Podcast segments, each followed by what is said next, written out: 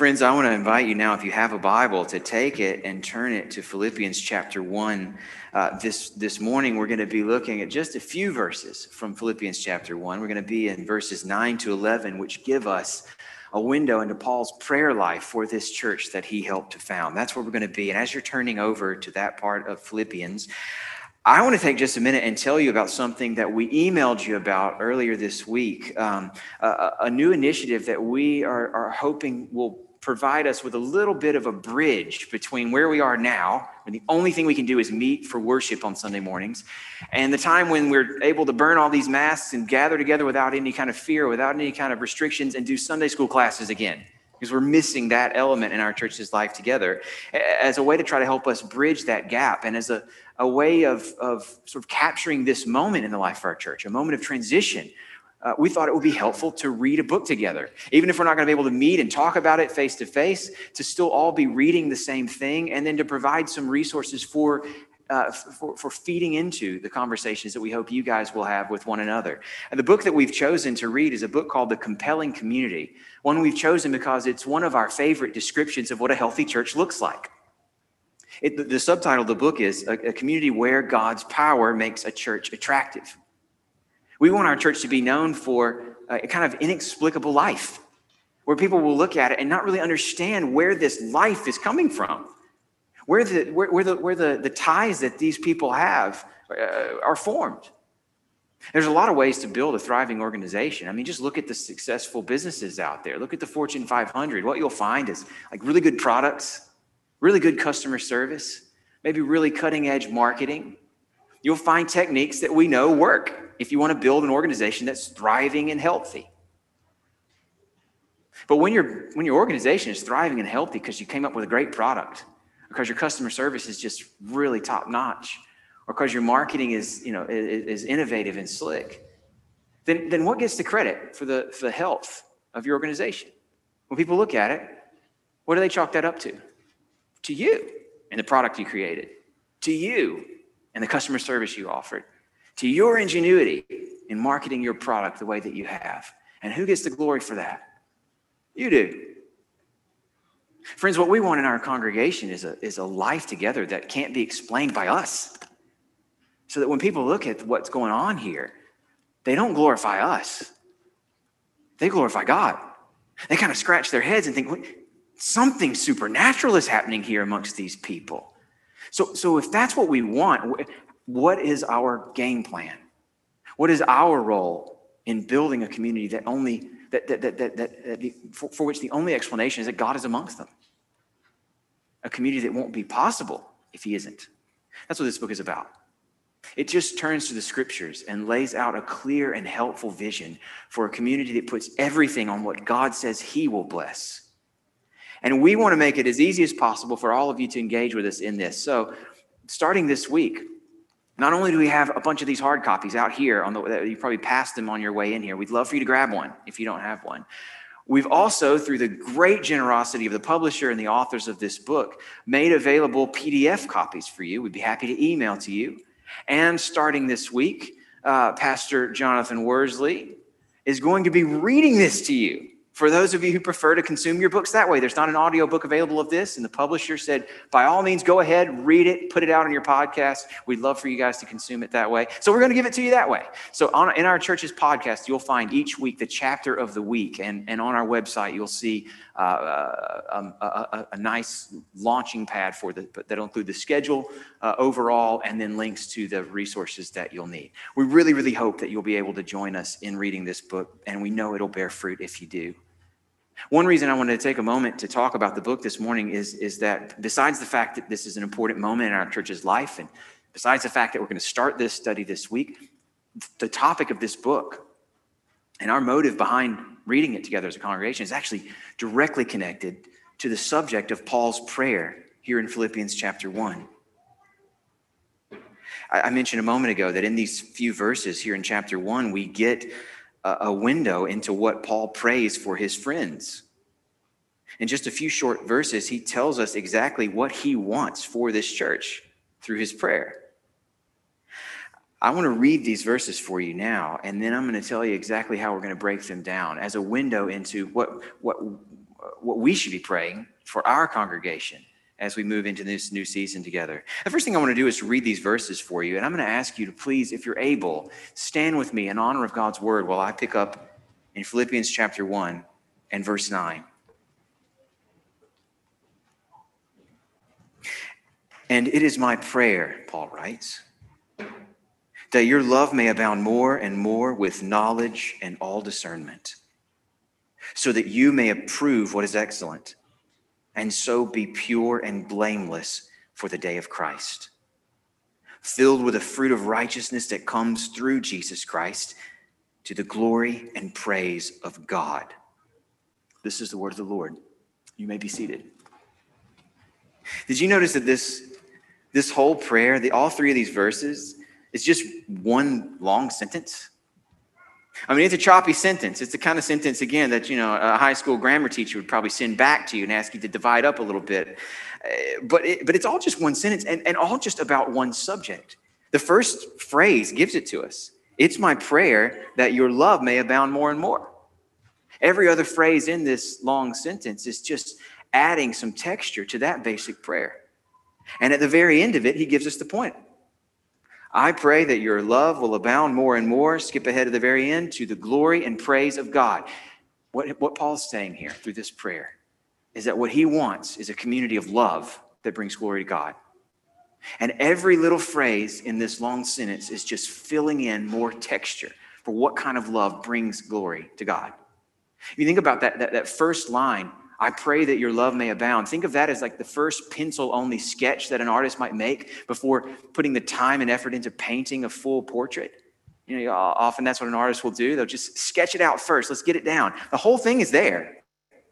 But then they come back over it with different colors and textures to fill it in. That's, eh, that's essentially how this prayer works. It's one big prayer. I pray that you will love one another to the glory and praise of God. But then every phrase adds more detail, more texture. And what we want to do this morning is look at every layer of this texture together. What kind of love brings glory to God? That's what we want to be praying for our church. And that's what I want us to see from this portrait this morning. What sort of love brings glory to God? That's the question. And I want to show you four answers, four dimensions, four layers to this God glorifying love that Paul prays for and that all of us should pray for as well. Here's number one abounding love. What sort of love brings glory to God? Abounding love. That's, that's the beginning of verse 9. It is my prayer that your love may abound more and more. There's the baseline, there's the key request. See, they already love one another. He knows that. He's grateful for that. He assumes that that's true. But he wants a multiplying love. He wants more love. He wants a love that won't run into a wall someday or into some sort of boundary that'll cut off the supply. And it's not hard to imagine why he would ask for that. I mean, sometimes love comes pretty easy at first or from a distance. You know, when you're just first getting to know somebody, when you don't see them very often. You know, like I don't know if about you guys, but I, I think that cityscapes are just beautiful to sit back from a hill and look out at a city, especially at night with all the lights. It's just gorgeous. But you know how cities are. You get down there and there's a lot of exhaust. There are dumpsters everywhere, a lot of times trash in the streets, and just kind of indiscriminate goo that runs into little troughs and into the sewers. Up close, cities don't always look so pretty as they do from a distance. And uh, unfortunately, like, that could be true of at least some of us some of the time. Am I right? Are easier to love from a distance once you get up close, once you start to see the details. If you stick around long enough, you go deep enough, sooner or later, you're not going to see eye to eye with somebody. Or someone's not going to follow through on something they said they would do. Or maybe they'll stand against you and what you want. Or maybe they'll ask more of you than you want to give them. Sooner or later, in any relationship, the honeymoon phase wears off and you'll see everything, not just the good parts. And what happens then? Often that's where love runs out. Often that's where love just hits a wall and bounces off. Often that's where the stream turns into a trickle and then dries up. And Paul, in his baseline prayer for this congregation, is asking the Lord to give them a love that won't dry up. He wants a love that's more like the Mississippi River. I read somewhere that something like more than 50%, something like 60% of the rivers and streams in the United States flow into that one river. By the time that thing hits New Orleans, it's, it's wider than you could swim. It's massive, it's abounding, it's ever flowing. And that's the kind of love that he's praying for. A love that's uncontainable and boundless and steadfast. In other words, friends, when he prays for a love that abounds more and more, he's praying that they will love one another the way God has loved them. Remember the end game here the glory and praise of God. That's what he wants. And there is no higher form of flattery than imitation. And one of the key parts of the Old Testament where we learn who God is and what he's like in the story, uh, soon after Israel has been led out of Egypt, Moses, a key leader for Israel at that time, cries out to God and begs him, I want to see your glory. Show me what you're like. And God agrees. I'll show you what I can show you. So I won't kill you. I won't show you all of it, but I'll show you what I can show you. And the Lord passes by Moses who can see barely a glimpse of the shining glory that, that it belongs to the Lord in his holiness. Though he's only able to see just so much, what he hears matters just as much. The Lord speaks to him in Exodus 34 6. The Lord defines his glory for him in Exodus 34. And this is what he says in a phrase that'll be repeated over and over again throughout the Old Testament. The Lord, the Lord a God merciful and gracious, slow to anger, and abounding in steadfast love. God's glory shows up in his abounding love for sinners. And this abounding love is our goal for our church, too. Friends, we already love one another. I, love seeing evidence of it all over our life together. I've never been a part of a church with a more obvious and beautiful love among the members. And, and that's something I can speak to both from, from my own experience of, of Trinity Church and then from, from the knowledge I'm gaining of our, our friends from Edgefield Baptist, who, who we now joined to become one church. Beautiful evidence of love all over the lives uh, of these two congregations and now our one congregation. I mean, just this week, I was talking to our sister, Lynn Green uh, who's grieving the loss of her husband, Bobby. And she told me uh, as we were swapping texts back and forth that, that she'd been getting notes of encouragement and support from a bunch of you folks that she hasn't even met yet. How beautiful is that? We talked about the fact that, that when you share Jesus in common, you don't have to even know one another to truly love one another. Nothing has been more rewarding to me as a pastor Uh, with, with the privilege I have of, of a better than usual bird's eye view of what's going on in the life of our church. Nothing has nothing's been more rewarding to me than seeing the way you guys pursue one another in love. You do. The way you pray and support one another and show up, the ways you put yourselves out for the needs of your friends. We already are a community of love by God's grace, but we're going to need more. We're going to need a love that abounds because we're not we're not always going to love one another well. We're going to wear on each other in ways large and small.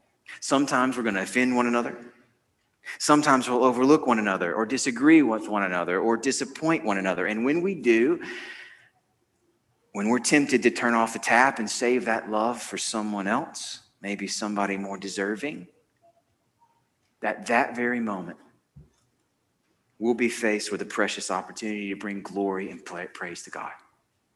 At that very moment, friends, we'll have our opportunity to bring glory and praise to God. There's your core prayer for Edgefield Church.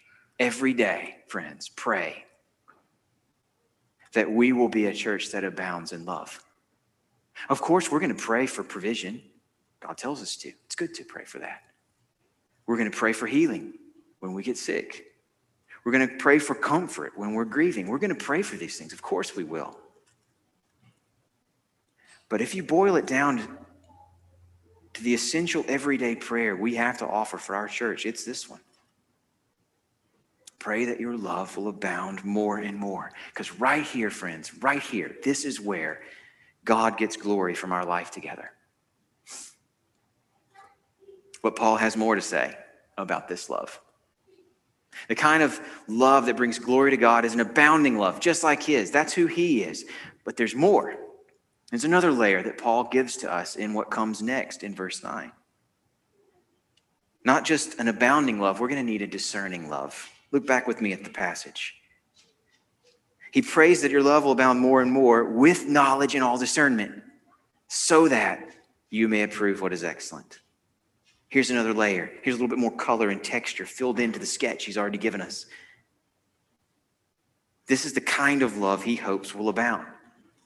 A love marked with knowledge and discernment so you prove what's excellent. Here's what I think he's talking about. I think he's praying that, that our love for one another will aim one another at what is excellent and away from what isn't. That our love pushes the one we love in a certain direction.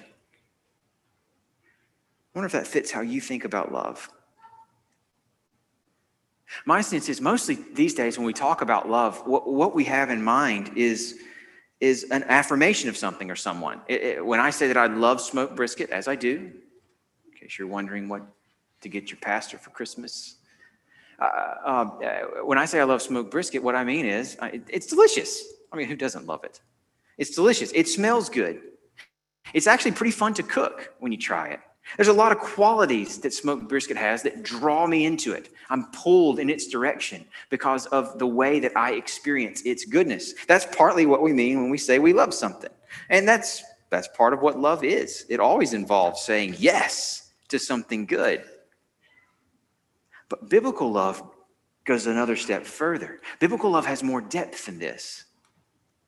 Yes, it involves affirming something that's wonderful. I love the way that light looks when it comes through those beautiful stained glass windows. I'm affirming something wonderful about it. That's part of it. But biblical love also involves seeking what's best for the one you love. That's going to always mean saying yes to some things and no to other things. That's going to mean using discernment to approve what is excellent. Eh, see, see, friends, a love that stops short of that kind of discernment, a love that only ever says, You're awesome, that kind of love ultimately, it's just boiled down to sentimentality. It's a statement about what I feel. I feel good when I engage you. And, and it may seem more loving to us at one level to stop there, to just say to someone, You're great, you do you. But from Paul's perspective, that's really just more like apathy. That's basically indifference. That's saying, you know, it just doesn't matter to me that much what becomes of you in your life. And a love that brings God glory doesn't have indifference like that as an option. It's invested, just as He has invested Himself in us. I mean, imagine you have a friend who maybe takes their first trip down to the Gulf Coast to the beach, realizes how amazing it is, that it's like the best beaches you can find anywhere, and decides to invest everything he's got in a small plot of beachfront property. Let's say he spends all of his money just on buying the lot. He doesn't really have much more to work with, but he's, you know, he's like a minimalist sort of guy anyway. He doesn't need a whole lot, doesn't need a fancy big beach house. So goes on Craigslist and, and finds himself an old beat up mobile home and decides, I'm just going to plop this bad boy down here on my little space of paradise. Let's imagine you've got a friend who makes that call.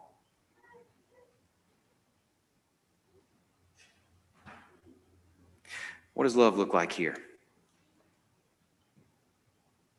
Well, sure, you might say, hey, buddy, great idea investing in beachfront property. That's always a wise investment. There's never going to be a time when someone doesn't want that. Way to go. Might compliment him on his minimalism. Hey, so cool that you don't need that much, you know, to be happy and comfortable. You might compliment him on the beachy paint color that he chooses for the walls. You might genuinely wish him well and hope that he thoroughly enjoys this little slice of heaven he's built for himself. But if you stop there, have you really loved him? Of course you haven't loved him. Not if you, not if your love is matched with knowledge and discernment. None of you know. We get hurricanes down there. You know, when those hurricanes come, the wind is really strong. It'll blow that thing into the next state. When the hurricanes roll in, there's a storm surge. You have to build your houses up on those stilts. You can't just have a, a, a trailer sitting next to the water.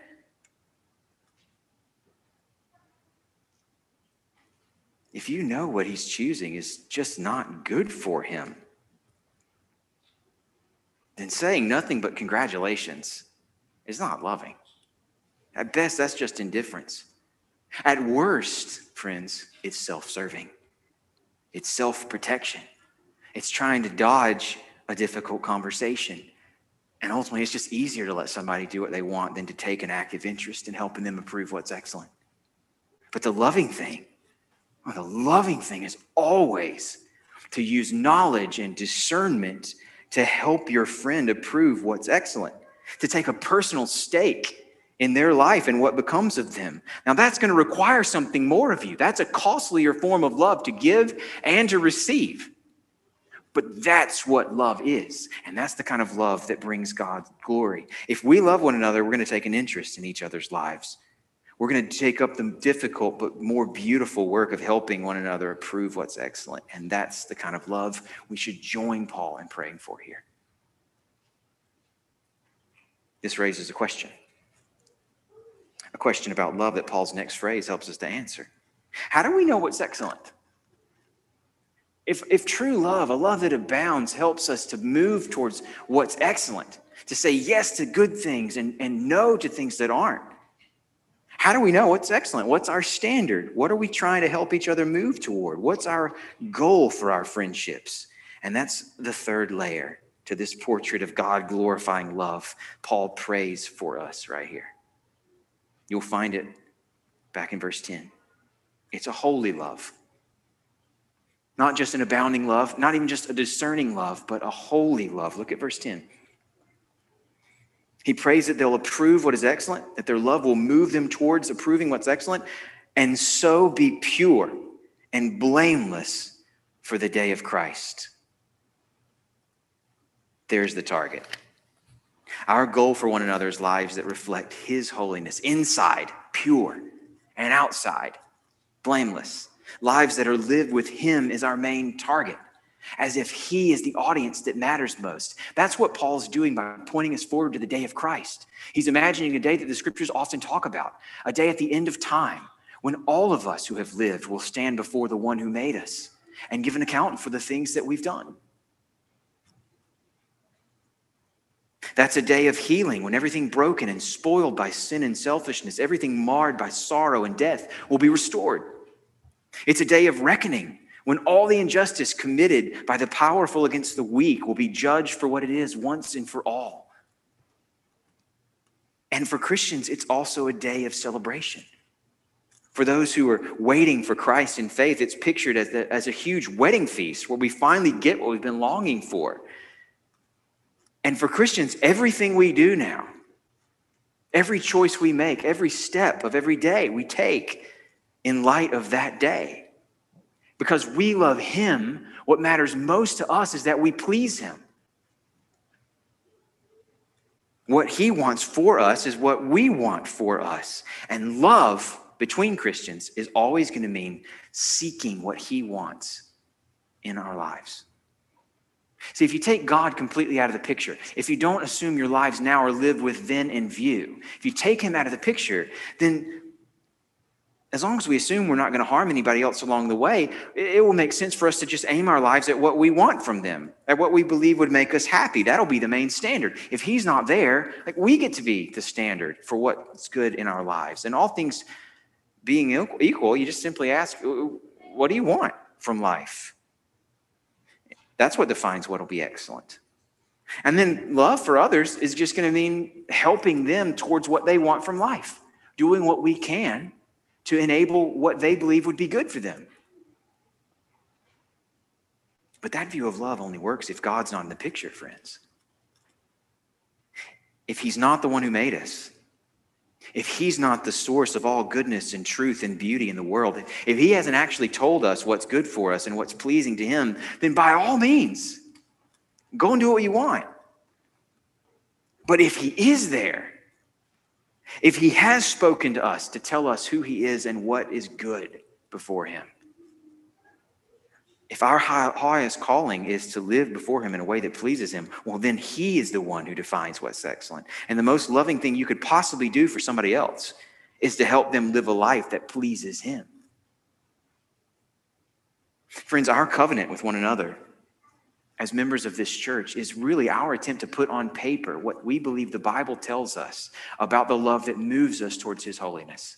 He's spoken to us. He's told us what that looks like. This covenant just takes what he's told us and puts it down in a series of promises that orients our life together, that shapes our friendships with one another. Here's how we'll love one another in this direction towards him so that he is pleased with our lives. And he gets glory from this because what we're saying is he matters most.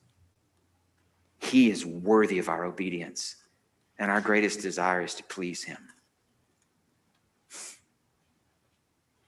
Now, there's one more thing I want to say to you as we close. One more layer, one more shade of color in this portrait Paul's been praying into existence for us. The final phrase in this long sentence comes in verse 11. He's praying that they will have a love that will lead them to approve what's excellent, so they'll be holy for the day of Christ Verse 11, filled with the fruit of righteousness that comes through Jesus Christ. There is so much hope, so much confidence built into that phrase. Because up until now, we've been, we've been putting in front of ourselves a, a target that we're going to aim at, that we're going to work towards, that we're going to pray for, and then, and then leverage our lives uh, for. We've been talking about what's, what we're called to so far. But, but Paul never, ever, ever leaves us there. Here at the end of the prayer, he takes us to the only reason we should have hope that we'll actually get where we want to go. He takes us to what he is doing in us, not to what we're called to do for him, but what he is doing in us to give us the ability to do what he asked us to do. He takes us to Jesus. Did you notice he's picturing here your, your, your life as a kind of fruit bearing plant?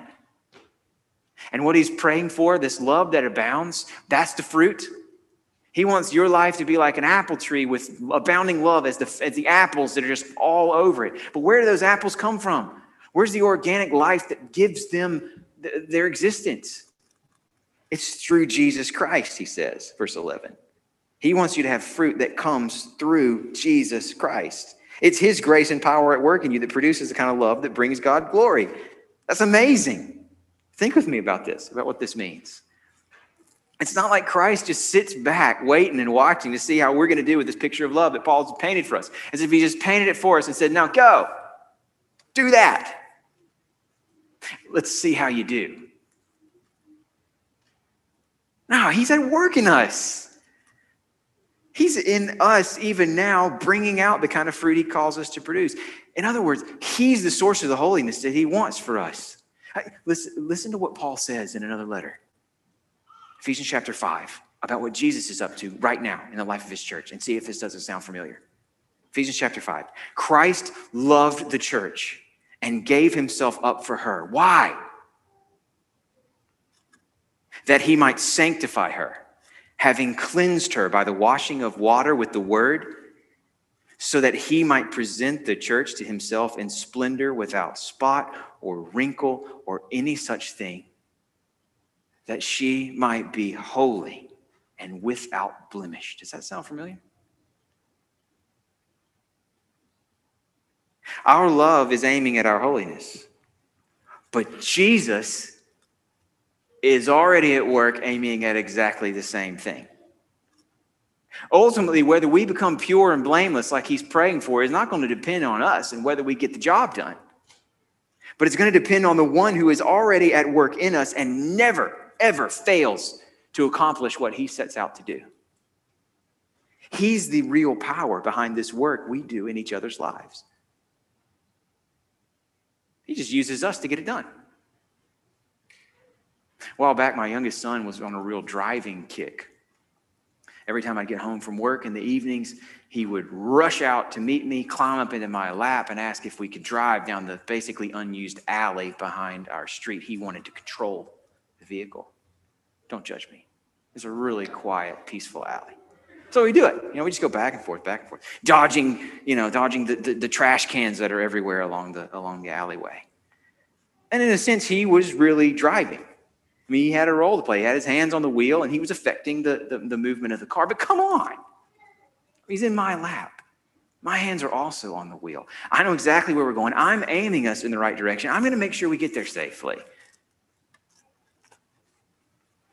Jesus is driving his people, his church, towards a goal, a destination. He's already told us we're going to be pure and blameless before him. But along the way, just because he's gracious, he gives us a role to play. He lets us sit there with our hands on the wheel, and through our love for one another, we become his delivery system for his power and grace at work in us. Our love gets each other there, but because he's already taking us there. And that takes all the pressure off of us and gives us a guarantee that when we spend ourselves for one another, it will not be wasted. This gives us confidence and it gives him glory. Because one day we will all know that we are his handiwork.